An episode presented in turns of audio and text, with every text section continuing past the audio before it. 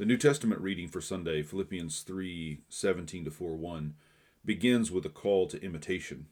Brothers and sisters, Paul says, join in imitating me and observe those who live according to the example you have in us.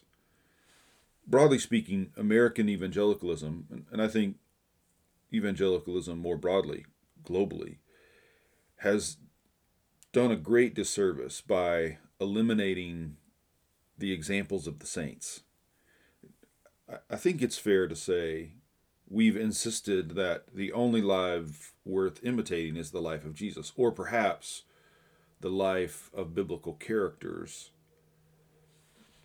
men and women in the stories of Scripture, especially the stories of the Old Testament.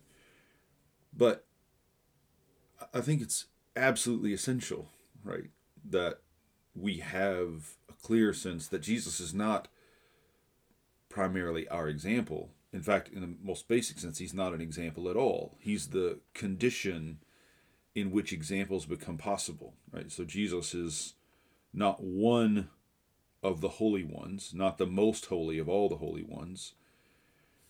There's no his his example includes all the examples of the saints, right? The saints are members of his body. They're they're manifestations of him.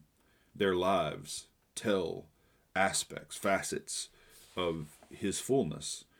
And I I think it's critical that we recover this call to imitation and this sense of imitating saints living and to us dead. Right? And and to do that, right, we need iconography, we need hagiography, we need to share stories in all kinds of ways that, that direct attention to the kinds of lives we can live, right? The saints are showing us what is possible. If you haven't read it, there's an astonishing passage in Ben Myers' book on Rowan Williams theology. Christ the Stranger, I think, is the title of, of Ben's book. But he, he talks about the saints in Rowan Williams theology and, and the ways in which the saints knock us off balance, show us how life is possible. In the Sanctifying Interpretation book that I did, I, I draw on all of that, second edition especially, to show that the saints provide us with glimpses of what kind of life is possible in Christ. I've been doing a lot of work, some of you know, on Dietrich Bonhoeffer, and one of the things that strikes me about Bonhoeffer's life and his theology is the conviction that the will of God can be done. It can be discerned and it can be done. That sin is always a failure of imagination. That disobedience comes about because I I cannot see, I cannot work out how the will of God might be done in any given moment. The saints show us how that is possible, how it is possible to obey God even under these conditions. And I, we, we have to recover that, in short. So, Paul, after calling the Philippians to imitate him, which is you know, audacious, right? He, he's he's insisting that that they can trust him in this way, right? And I, I think that that is in itself remarkable many of us, maybe all of us at some level, have a hard time trusting ourselves enough to encourage other people to imitate us. Maybe others of us, maybe all of us in some way, um, are are too confident about setting the right example. I, I think what makes uh, part of what sin what evil and injustice have, has done have done to our humanity is make it so that the absurdity of that does in fact show up in our lives right? That that we are simultaneously self-confident in a way that's false and toxic and we are self-doubting in a way that's false and toxic. But be that as it may paul paul calls them to himself. But i, I think what marks what what makes paul's invitation to them, trustworthy, is the fact that he writes with tears, right? So he, he in the next sentence he says, For many live as enemies of the cross of Christ. I have often told you of them, And now I tell you, even with tears, right? So that out of the anguish of Paul's intercession for those who are enemies of the cross, he offers this invitation for the Philippians to imitate his life. What they're imitating is his love for Jesus, his love for the love of Jesus for his enemies, his devotion to the cross, and his pain at the ways in which Christ is being crucified afresh. And and that is that gives integrity and vitality to the life he's living, right? His his intimacy with the death of Jesus, his grief over the death of others. Like that that gives his life that marks his life. The, the stigmata show up in his life, as he, as he'll say in Galatians, right? He bears in his body the marks, and his prayers bear that same that same woundedness, and and so do his letters. Uh, let's take a moment to reflect on what we mean when we talk about enemies of the cross of Christ. So he says of those enemies, their end is destruction, their God is the belly, and their glory is in their shame. Their minds are set on earthly things.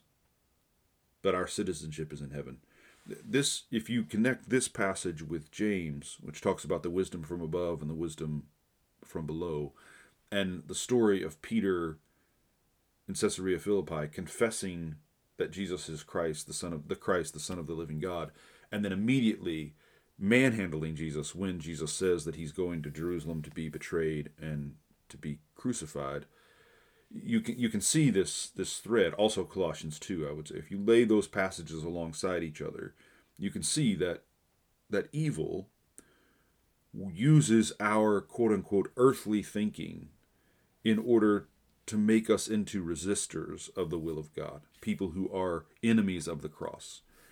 And this so I, I don't think it's merely a Pauline insight. I mean it's there in the Gospel of Matthew it's there in the letter of James and and of course it shows up in Philippians and Colossians as well that the the evil one is manipulating our worldly thoughts what makes common sense to us like what the, the, the ways of thinking that have shaped our conscience and our consciousness evil is working with those thoughts against the wisdom of God which appears as foolishness in those ways of thinking. And this this of course relates to what's happening in the wilderness, right? That Jesus his temptation, what he's undergoing, the temptations that are welling up in him, that are rising up in him, are rising up in him because they are ways of thinking that have that he that he's inherited, right? That he he has taken in from the world in which he lives. And he, of course, is able to recognize them for what they are and offer them to God for correction. But most of us are not able, most of the time, to recognize how those ways of thinking are at odds with God. So, enemies of the cross are people who think along the lines of common sense, they think in worldly ways. But that worldly thinking, Paul says, is tied to a glorying in shame and a, a kind of divinizing or deifying of appetite. So let, let me unpack that just a bit. There's there's an irony here, right? In that Paul is talking about the cross, which is a shameful death, as he himself will know uh, will note, right? Various places in writing, including Galatians, right? That Christ, the one who hangs on a cross, is cursed. It's a shameful death, and Paul also will argue that the cross is glorious, right? So, like in Corinthians, he'll say that Christ is the Lord of glory and that we have been glorified. We've been brought into our glory by his death. If the gods of this world had known what they were doing, they would not have crucified the Lord of glory. But he was, in fact, crucified for our glory. So, Paul has some sense in which the cross is shameful and something to glory in, right?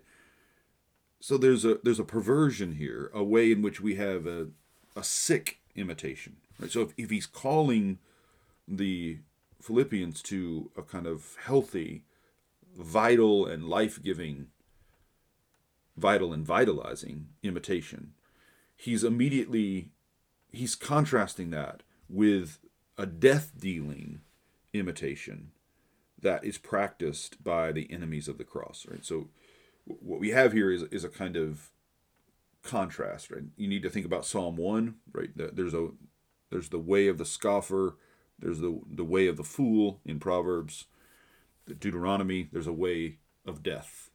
And and that way of death the two ways the way of death is paul says a way of enmity toward the cross right? So enemies of the cross live in ways that end in death. As as psalm 1 says right their their end is they they end in nothingness right? Their end is destruction.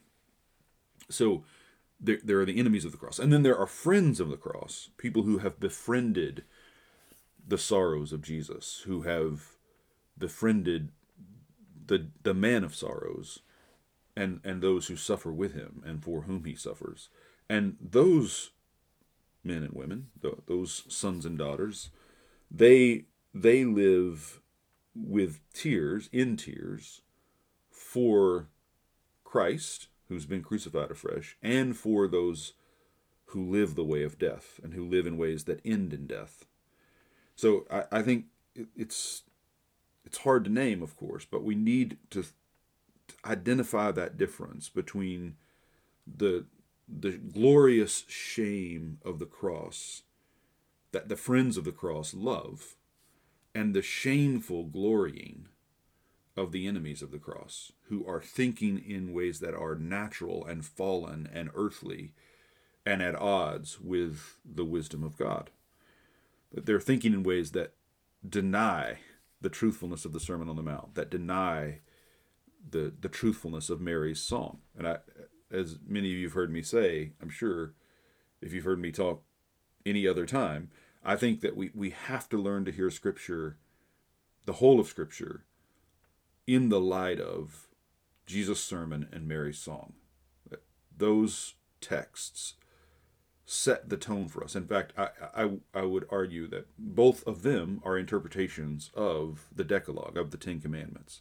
So that what we have at the heart of our textual tradition is the commandments of God. But those commandments have to be heard as words from Jesus, the crucified one. And to hear those rightly, we have to hear them from someone who knows him best, and that's his mother. So that Mary's song about Jesus' life and what his life will bring about, his death and what his death will bring about, is necessary to interpret Jesus' sermon rightly, and both are necessary to hear the Ten Commandments rightly. And without hearing the Ten Commandments rightly, we can't hear anything else in, in our scriptures rightly. So if, if we begin kind of with, with that trio of texts, the Decalogue read through the lens and in the light of the Sermon on the Mount and Mary's song, we, we get some sense of the wisdom of God. This is what Frances Young calls the mind of Scripture. And the mind of Scripture, the mind of Christ, the mind of the Spirit, is at odds with the mind of the world, the mind of Caesar, the mind of Herod, the mind of the the religious and political centers of power, the mind of the temple, the mind of the capital. So I that that I think is what Paul is calling us to. This contrast between the two ways. He's calling us to choose life and not death, to live in ways that have befriended the cross and befriended the strange wisdom of God, befriended the eccentricity of the God of Mary's song in Jesus' Sermon on the Mount, and, and is able therefore to recognize the the foolishness of the seeming wisdom of worldly thinking, of common sense, of what seems to work in the world. And so Paul insists that the this is all rooted in appetite. Their God is the belly. Their God is the belly. Uh, we, we might explore that a bit or expound on it a bit by saying, I think for some, some enemies of the cross, their God is not the belly, but the head or the mouth. But, or, or even the face, right? That there are ways in which we, we can glorify aspects of human being, but I think the insight still holds. Like the essential point is that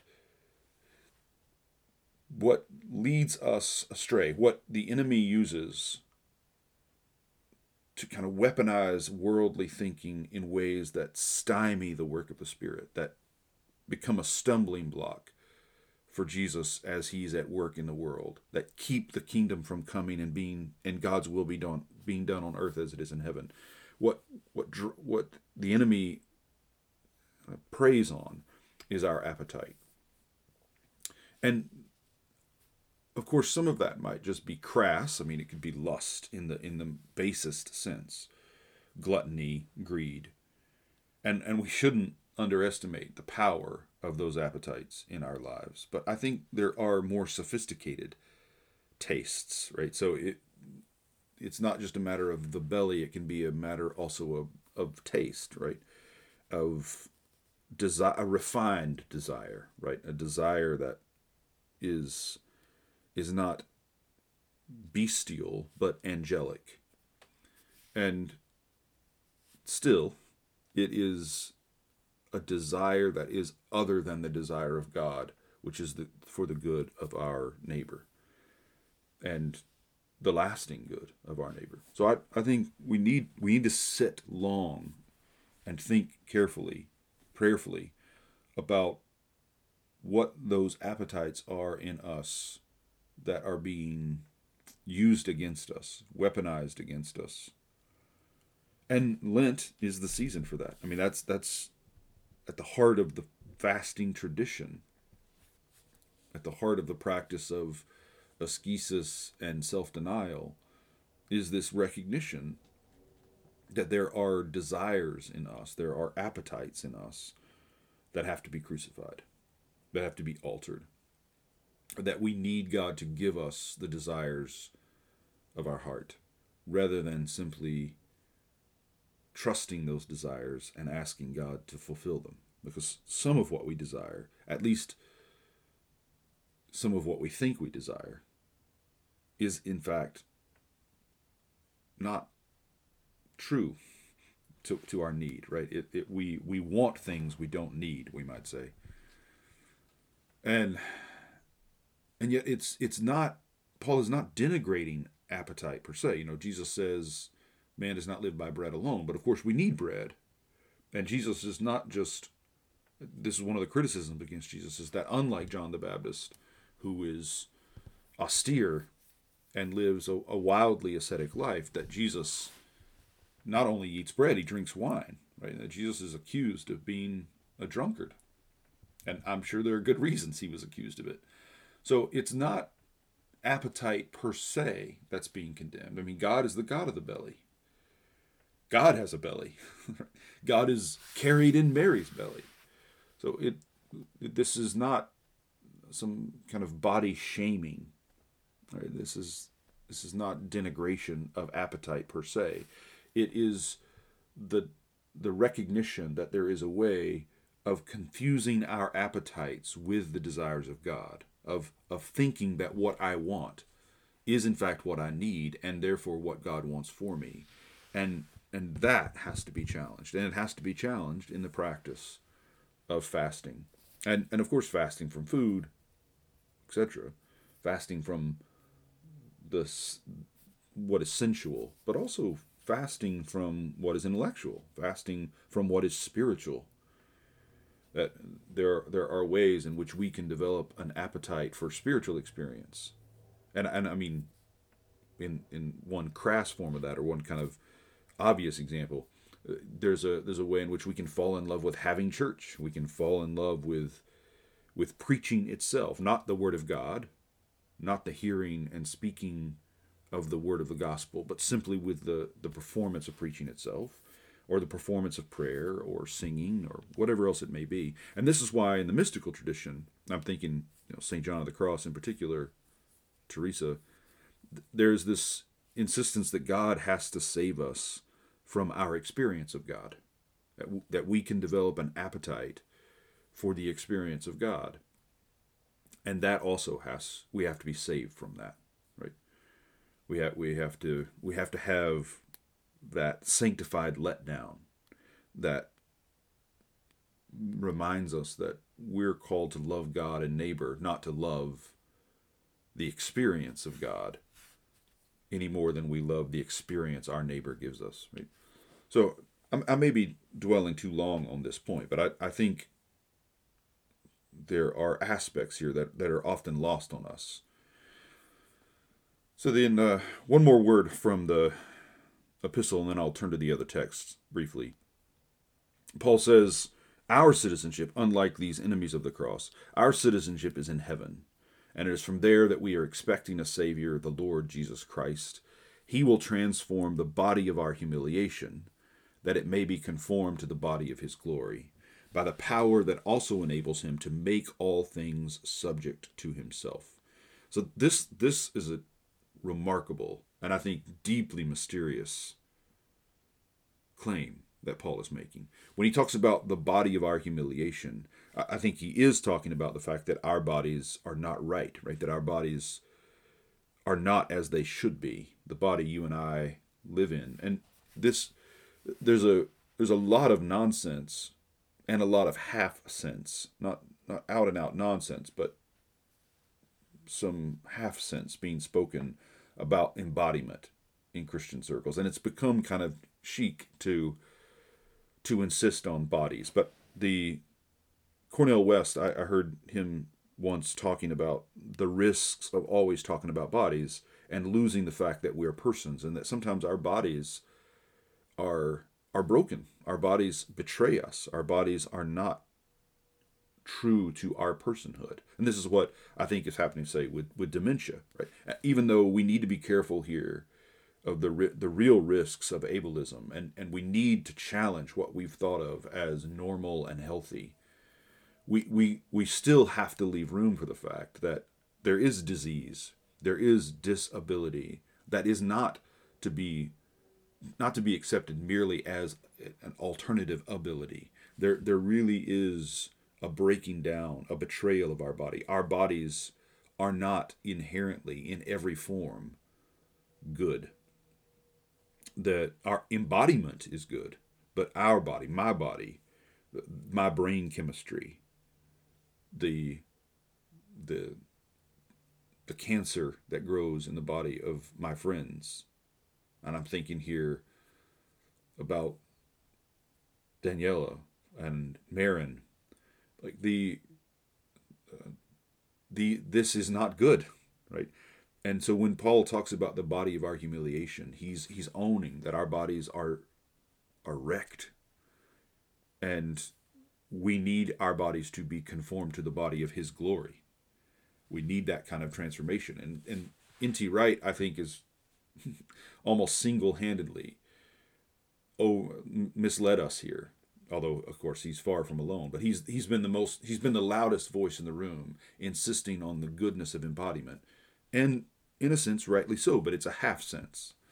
Because while we want to affirm the goodness of embodiment, we don't want to reduce human being to embodiment as we know it now, because that embodiment is a body an embodiment in humiliation. Not humility, which is divine and eternal, but humiliation.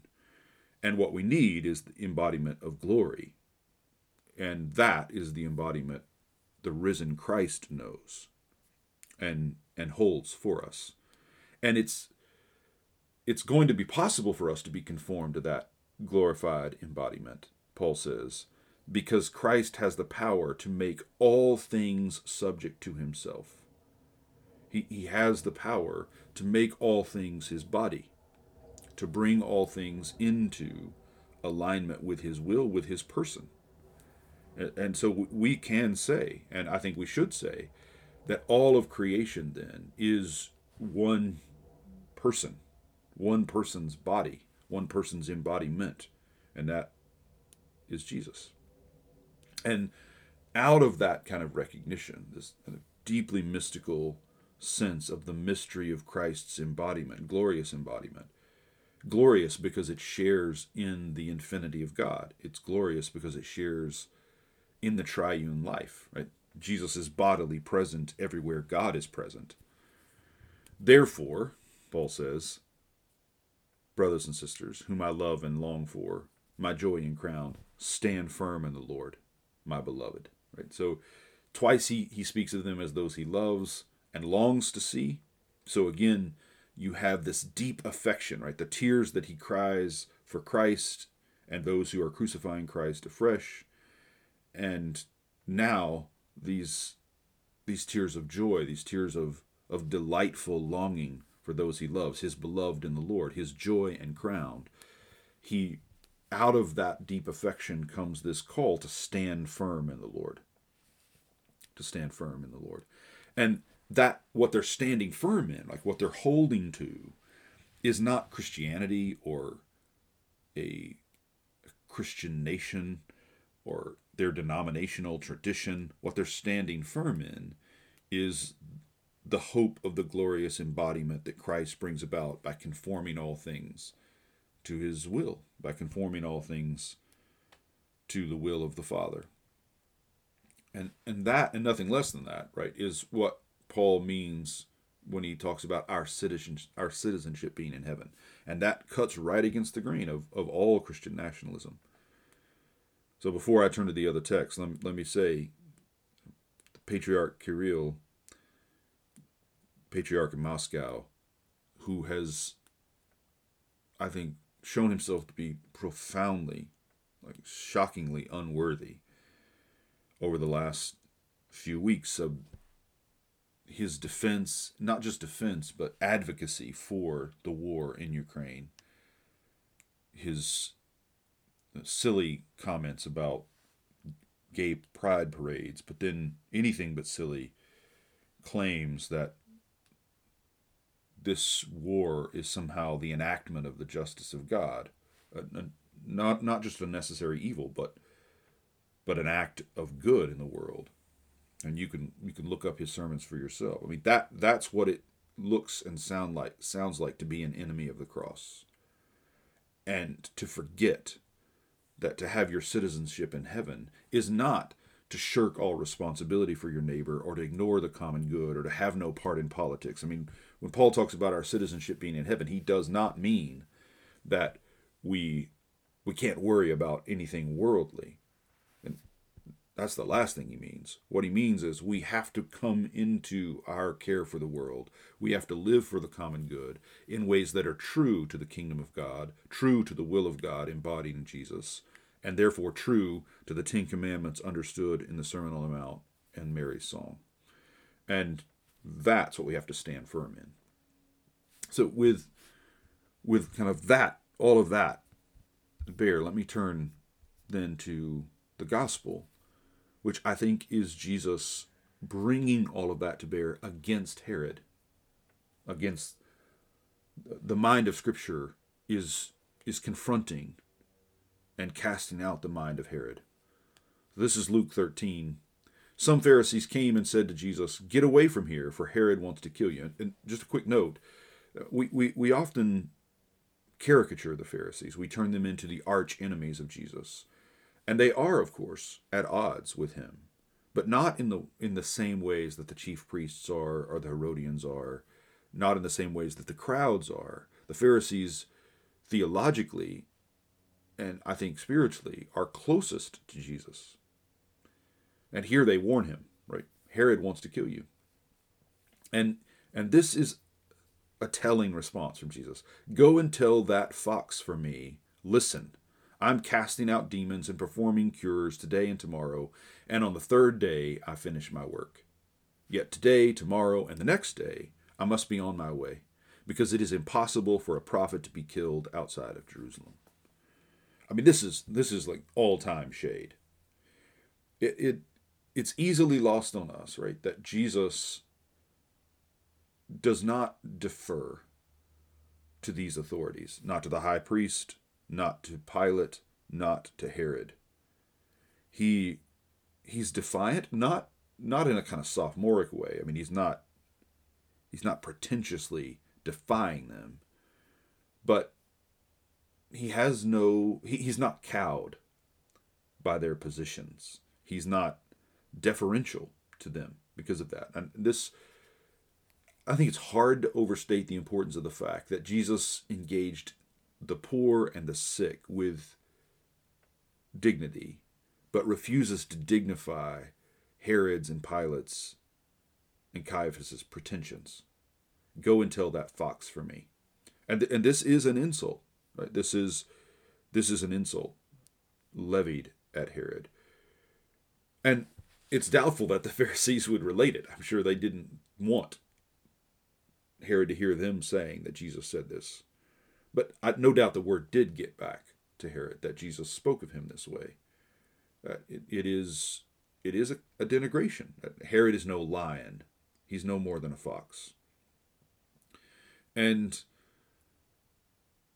he not only insults Herod, he insults the, the whole system that is Jerusalem, the temple system that Jesus, as you know, as we'll find out later in the gospel, believes has, has been deeply corrupted. It's impossible for a prophet to be killed outside of Jerusalem. And and we have to again ask why this is. Why is it that Patriarch Kirill and other Christian leaders, ancient, medieval, modern, how is it that they get so caught up in the systems of this world, the temple systems of this world, the capital systems of this world? Why is it that they get taken in by tribal thinking, right? By folk thinking? I, I, I it is it comes, I think, from this bad deference to authority, from glorying in something that is in fact shameful. And Herod's pretensions are shameful. And this this kind of there is a there's a false glory here and something Herod should be ashamed of and all of the religious leaders around Herod should be ashamed of but instead they play to it and I mean you don't need me to make the connection for you in terms of what American evangelicals have done in relation to political power. And what before that mainline Protestants, liberal Protestants in America had done. So th- this is lately there because of the growth of the evangelical movement and evangelical tradition. There there have become enough evangelicals for it to be a, a, a weighty political faction, right? and and with that comes temptations but that that was that's as much the history of um, or at least in many ways it's as much the history of, um, of liberal american protestantism as it is as it is of conservative evangelicalism now and so there, there has to be this kind of recognition of the wisdom of the cross and the recognition that herod does not Putin does not live according to the wisdom of the cross. And so whoever we are as church leaders, whether we're patriarchs and bishops or priests and deacons or laypersons, it doesn't matter. Whoever we are, we have to make sure we are not kowtowing to that that false glory, to that shameful glory, and re- recognize those pretensions for what they are. Right, and and when we do recognize them, then we will be able to discern the difference between the the wisdom of the cross and the wisdom of the world that's at odds with the cross or at least we'll, we'll, we'll be better able to discern the difference. And we won't we won't be awed by the systems of the temple and the capital. We won't be awed by the power of the tribe. And so jesus no sooner has he made this insult than he than he falls into prayer. And i think you see the same depth of affection or or something like the same depth of affection in jesus that we saw in paul right? So that paul's call to imitation and his critique of the enemies of the cross is rooted in his intercession in his grief in his agony and here jesus insult against herod an insult that's meant like all good insults should be meant to liberate us from illusion right this is this is why there, there is a kind of holy mockery that the prophets engage in. Think of Elijah mocking the prophets of Baal, right? That satire and, and other forms of comedy. One of their holy functions is to rescue us from illusions about power and illusions uh, about control and authority and force. And so, this insult, this holy insult Jesus levies against Herod for the Pharisees' sake and for our sake, immediately spills over into or maybe it'd be better, it spills out because it arises from this deep grief over Jerusalem. Jerusalem, Jerusalem, the city that kills the prophets and stones those who are sent to it. How often have I desired to gather your children together as a hen gathers her brood under her wings, and you were not willing. And you were not willing. So there's this a mystery here about what it is that we want, why it is, what is it that makes the difference between the friends of the cross and the enemies of the cross. It's this willingness to be gathered by Jesus, right? This willingness to be gathered as a hen gathers her brood. And in, instead of being gathered by the hen, we are gathered by the fox, right? Instead of being gathered by the mothering way of Jesus, we end up because let me put it like this because we refuse to be gathered by the hen as her brood we end up being devoured by the fox that's that, that's how i think i want to say it and the only thing that will save us from being devoured by the fox is to be gathered by the hen to be brought up under the wings of jesus that are his arms outstretched on the cross one more word and i'll stop in Genesis text, Abraham is encountered by God in a vision. He's told not to be afraid and promised that his reward will be great. And Abraham responds in ways that Luke clearly knows. So it, this is not related to, to these reflections directly, but when you are reading Luke 1, and reading the ways in which Zechariah and then Mary respond to the angelic visitation. You need to read Luke 1 in light of Genesis 15 because Zechariah and Mary are asking the same questions that Abraham asks under new conditions. But but that's a footnote. What I want to draw attention to here is what happens when Abraham brings the sacrifice. And So in the middle of this text, he's told, Abraham is told, I am the by the Lord, I am the Lord who brought you from the Ur of the Chaldeans, Ur of the Chaldeans, to give you this land to possess. Right. So I'm the God who's called you out, right? Out of Jerusalem, out of the systems of the world, out of the temple, out of the tribe, out of the capital, away from the mind of Herod and, and the mind of of Caesar, into the mind of Christ. And Abraham says, How am I to know that I shall possess it? and he's immediately called to sacrifice. Bring me a heifer, a female goat, a ram, a turtle dove, a young pigeon. So a kind of range of sacrifices. And Abraham brings these and cuts them in two, not the birds, but all the other animals. He cuts them in two and lays them over against, lays, halves them, essentially. And there's so much I'd like to say here. I think we, we easily misread sacrifice in Scripture and misread what is being called for. And I think it's it's essential to hear this in light of Psalm 40 and Psalm 50, Psalm 51, the book of Hebrews that insists that God does not want sacrifice, right? God, what, what God wants is a broken and a contrite heart. So God's calling for this sacrifice, I think, is an anticipation of when he calls for the offering of Isaac later. I think it's it's it's vital, pun intended, to hear this call for sacrifice. Bring me a heifer, a goat, a ram, a turtle dove, and pigeon, which, by the way, is also a dove. Bring all of this to me. But notice there's no directions about what to do with it. Abraham brings them and cuts them in two. He, he starts to carry out the sacrifice, just as he seems to be about to do with Isaac later in Genesis. But what happens is God falls upon him, right? So there's two details in the text that uh, that I want to attend to before I wrap up. One is that after he's kind of cut these bodies, after he is very carefully and skillfully, no doubt, and humanely sacrificed these animals, Abraham drives the birds of prey away. He guards the carcasses, and he guards them in obviously waiting on God to act, waiting on God to come and devour these carcasses, to, to receive them. And this is, of course, recalls a story, or anticipates, I should say, a story that will come later with the story of Rizpah, who defends the bodies of the slain in the way that here Abraham descends, defends the body of the sacrifices. And and this is I think it's a primal image, right, of driving the birds of prey away from sacrifice.